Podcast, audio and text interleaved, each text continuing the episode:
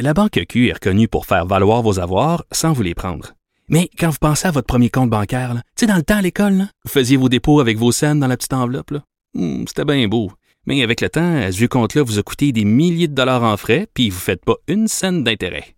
Avec la Banque Q, vous obtenez des intérêts élevés et aucun frais sur vos services bancaires courants.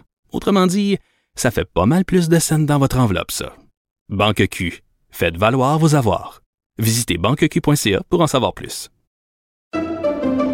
Pendant que votre attention est centrée sur cette voix qui vous parle ici, ou encore là, tout près ici, très loin là-bas, ou même très, très loin. Celle de Desjardins Entreprises est centrée sur plus de 400 000 entreprises partout autour de vous. Depuis plus de 120 ans, nos équipes dédiées accompagnent les entrepreneurs d'ici à chaque étape pour qu'ils puissent rester centrés sur ce qui compte, la croissance de leur entreprise. Comme les autres. Martino. Même avec un masque, c'est impossible de le filtrer. Vous écoutez Martino. Cube Radio. Alors, nous allons bien sûr parler de la panne Facebook. Premièrement, les causes avec Alain McKenna et deuxièmement, ben, toutes les théories du complot complètement cinglées qui circulent concernant cet événement. Euh, Alain McKenna est journaliste au journal Le Devoir. Il couvre l'actualité économique et technologique. Il est avec nous. Bonjour, Monsieur McKenna. Bonjour Richard. Alors, ben, qu'est-ce qui a causé cette panne-là? Là, on dit c'est quoi une configuration, un changement de configuration? C'est quoi exactement? Ouais, ben c'est, c'est- si on veut rentrer dans le technique, c'est essentiellement ce qui fait le lien entre euh, quand on inscrit facebook.com dans la, la barre de recherche d'un navigateur et ce qui pointe le navigateur vers les serveurs de Facebook. Euh, c'est ce qui traduit ça en chiffres, en adresse IP, en adresse Internet.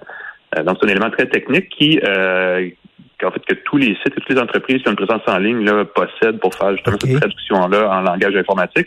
Ce qui est bizarre, c'est que dans le cas de Facebook, ça a affecté trois services, Facebook, Instagram et WhatsApp, qui sont séparés les uns des autres. Donc, c'est un gros morceau qui, normalement, ne devrait pas faire tomber en même temps trois sites séparés. Et ça a été Euh, en panne pendant combien d'heures, Alain? Ouais, ça a été en panne pendant six heures. Ça a affecté aussi les outils. euh, ils ont des outils de travail, des, des- des applications qui s'appellent Workplace chez Facebook, qui est utilisée par les, les employés de Facebook, qui étaient aussi en panne, donc qui les empêchait de communiquer entre eux pour justement euh, réparer la panne. Donc, ça s'est rapidement emballé, cette histoire. Ça a duré six heures. Mais il me semble une entreprise euh, comme ça, euh, il n'y avait pas de, je sais pas, il y avait pas de plan B, il n'y avait pas l'équivalent d'une génératrice ou quelque chose, tu sais, il n'y avait pas prévu que ce genre de panne-là puisse arriver?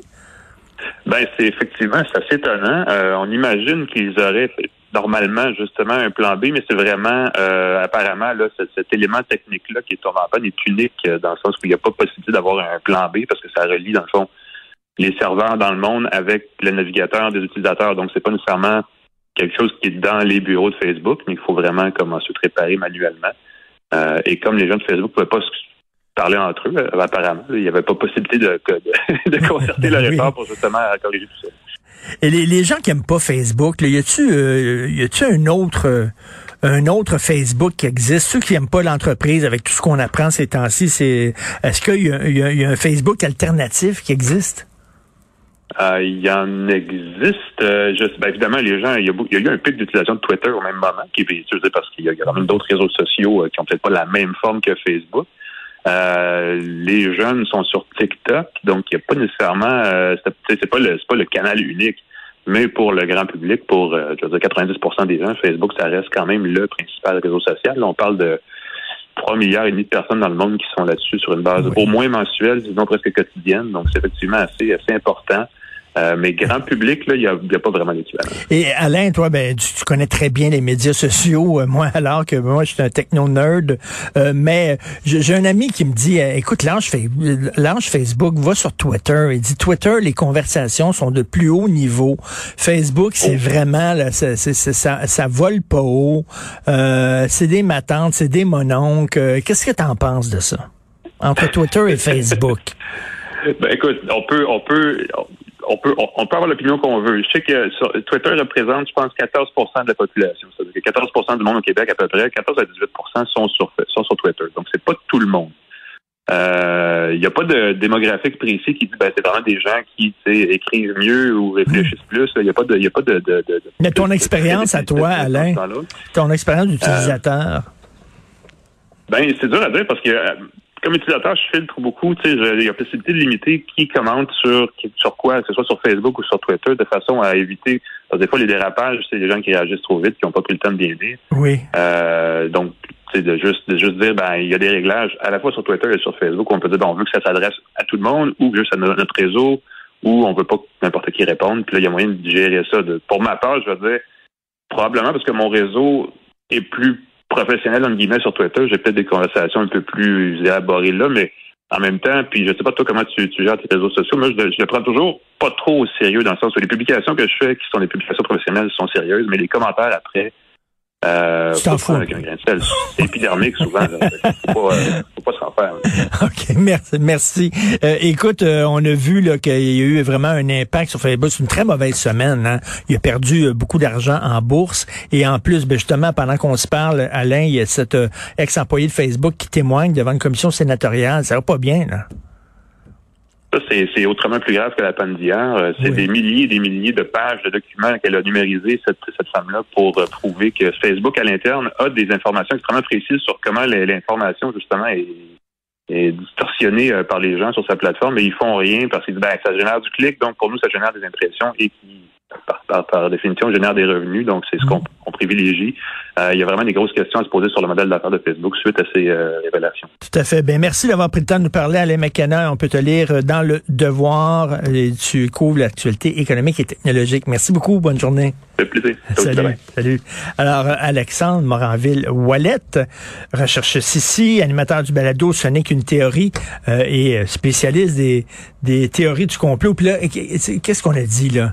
On, on relie ça à la- à l'entrevue que la dame a donnée à, à 60 Minutes. Hein? Ben, c'est sûr que c'est difficile, là, même pour toi ou moi, là, de, de- au départ, là, tu sais, quand tu vois qu'il y a une panne aussi massive de Facebook, la plus grosse de leur histoire, là, cela étant dit, au lendemain là, d'une entrevue choc comme celle accordée là, à 60 Minutes, donc par Madame Frances Hagen, là, cette euh, ex-chef de produit de Facebook, c'est sûr que c'est difficile de pas voir des liens, mais en même temps, moi, tu vois, c'est pas ça.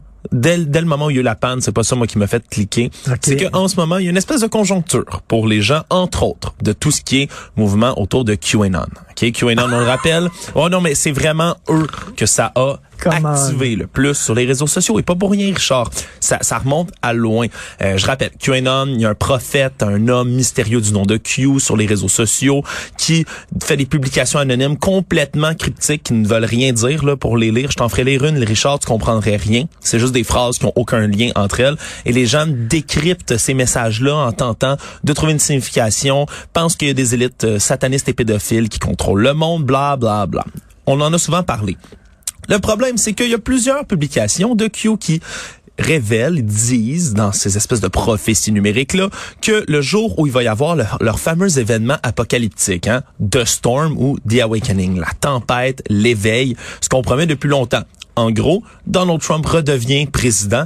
Il l'a toujours été, selon étant dit, selon eux, redevient président. L'armée américaine prend le pouvoir du pays, font un coup d'État et établissent la loi martiale et viennent rétablir donc la paix et l'ordre au bout d'un événement, justement cet événement-là, de Storm. Et la première étape dans tout ça, selon leur espèce de, de code apocalyptique, là, le premier saut de l'apocalypse, je vais l'appeler comme ça, c'est ce qu'ils appellent The 10 Days of Darkness, les 10 jours de ténèbres, qui était écrit dans une des premières publications, une des premières, disons-le, publications de Q dans lesquelles il explique que au départ, il va y avoir justement un espèce de shutdown complet de tous les médias sociaux, les médias même traditionnels, radio, télé, suivi par la suite, c'est supposé arriver, c'est pour ça qu'ils disent des jours de ténèbres, de l'électricité complète aux États-Unis qui va être éteinte pendant quelques jours, pendant dix jours, le temps que l'armée américaine réussisse à saisir les bureaux, les locaux, les documents de tous ces méchants pédosatanistes pour ensuite les exécuter et à la suite, il est censé avoir, là, tu sais, comme dans les films là, de zombies ou d'apocalypse, Richard, là, sur toutes les télés, le message d'alerte avec un bruit apocalyptique. Et là, Donald Trump est censé parler à la nation en disant, voilà, on avait raison tout ce temps, j'ai arrêté tout le monde, maintenant, voici la vérité, puis il expose la vérité au monde. Je suis sans mots. Je t'écoute, là. Je suis sans mots. C'est c'est- Vraiment. c'est ce qu'il croit pour de vrai. Et donc, le fait que, là, si on oublie toutes toutes ces théories-là, si on comprend qu'hier, Facebook a eu une énorme panne, puis tous les autres systèmes de Facebook en même temps. Puis là, il y a eu la lanceuse d'alerte la veille. Ben, on trouve une espèce de conjoncture où hier, mais sur Telegram et d'autres sites qui sont utilisés, d'autres forums de réseaux sociaux utilisés par, disons, droite, extrême droite, là, souvent qui filtrent avec euh, QAnon puis d'autres théories du complot comme ça. Mais sur ces sites-là, les gens sont devenus complètement fous hier. Ça disait, voilà, ça y est, les dix jours de ténèbres, ça commence, enfin notre événement, ça y est. Et là, ben, ça commence. Il y a toutes sortes de publications complètement frauduleuses aussi qui ont circulé en disant que l'armée américaine, là, ce matin, il y a plein de publications qui circulaient encore ce matin en disant l'armée américaine est entré dans les locaux de Facebook, aurait saisi les documents, fait des copies des serveurs de Facebook, tout ça, évidemment, Richard, pour documenter quoi? Documenter toutes les publications pédosatanistes et toutes les preuves de trafic d'enfants au travers de la planète. Ah, c'est pour ça qu'ils ont. Ouais. Alors c'est ça parce que pour faire le ménage. Pour faire le ménage, aller récupérer tout ça avant que Facebook ne détruise protéger leur les propre publication. Exactement. Les élites. mais en fait, l'armée vont chercher ces documents-là pour être sûr que les élites ne détruisent pas ces fameuses preuves qui sont affichées. Comme je dis, Richard, c'est toute une cinglé, ça peut sembler assez farfelu, puis elle s'ajoute à ça, comme je dis, c'est toutes sortes de petits éléments. Hein. Euh, on, on dit des miettes de pain. C'est vraiment ce qui va chercher les gens qui adhèrent à la théorie du complot, comme celle-ci, comme QAnon, les gens vont faire leur propre recherche. Tu vois, il y a une autre publication. Celle-là date du 20 novembre 2017. ça a été répété le 7 février 2018, le 22 septembre 2018 aussi. Dans ce qu'on appelle les fameux Q-drop, les publications prophétiques, comme je le disais, qui sont complètement critiques de Q, cet individu qui, en passant, là, euh, c'est pas un prophète du tout, là, je veux juste rassurer tout le monde. Mais lui, il mentionne plusieurs fois Red October. Octobre Rouge et dit même The Hunt for Red October. Ça dit quelque ben, chose, le, ça? Le, film avec Sean Connery, bien Le film avec Sean Connery de 97, adaptation d'un roman de Tom Clancy, La chasse à Octobre Rouge, fait référence à un film de sous-marin. J'ai aucune idée pourquoi c'était écrit dans les publications, mais depuis 2017, à répétition, les gens qui croient en les théories du complot de QAnon disent que le mois d'octobre va être le grand mois. C'est maintenant que ça se passe. Octobre Rouge. On est quel mois euh, en ce moment, Richard? On est au mois d'octobre. On est au mois d'octobre. Alors viens se recouper à ça, le fameux octobre rouge. je te dis, c'est pas des blagues. Hein? Le 2 octobre 2019, là, il y a deux ans de ça, la Maison Blanche à Washington s'est fait illuminer d'une espèce de rose rouge parce que c'est le mois de la sensibilisation au cancer du sein. Mais c'est comme un rose rouge. Mais je te le dis, là, encore une fois, si tu vas voir le vidéo YouTube de l'illumination de la Maison Blanche, 2 octobre 2019, tous les commentaires en dessous, c'est Red October, Red October, Octobre Rouge, Octobre Rouge, ça y est. en 2019, non, mais à chaque fois, ces gens-là, il faut les enfermer. Mais, tu me fais peur. Ben, c'est toutes sortes de liens qui peuvent être euh, utilisés entre eux. Peur, puis, ce qui fait peut-être un peu plus peur, c'est que là, où ça va aller à partir de maintenant? Facebook est revenu et où vont-ils aller? Trois options. Il y en a qui vont dire que l'armée a toutes les copies, on faut juste attendre. Il y en a qui vont désespérer en disant que le plan, euh, on leur a encore menti. Et d'autres qui disent, dans des publications très violentes, qu'ils vont devoir prendre les choses en, dans ah leurs mains. c'est ça qui me fait peur, moi. Tant à boire, esprit. OK, merci à, Alexandre Moranville. Je suis vraiment sur le cul. Merci beaucoup dit qu'il y a des gens qui sont complètement cinglés. Euh, merci d'avoir écouté l'émission. J'aimerais remercier deux perles sans qui je ne pourrais pas travailler, faire cette émission-là. À la recherche, Maude Boutet. Merci beaucoup, Maude, pour ton travail. Et euh, Florence Lamoureux.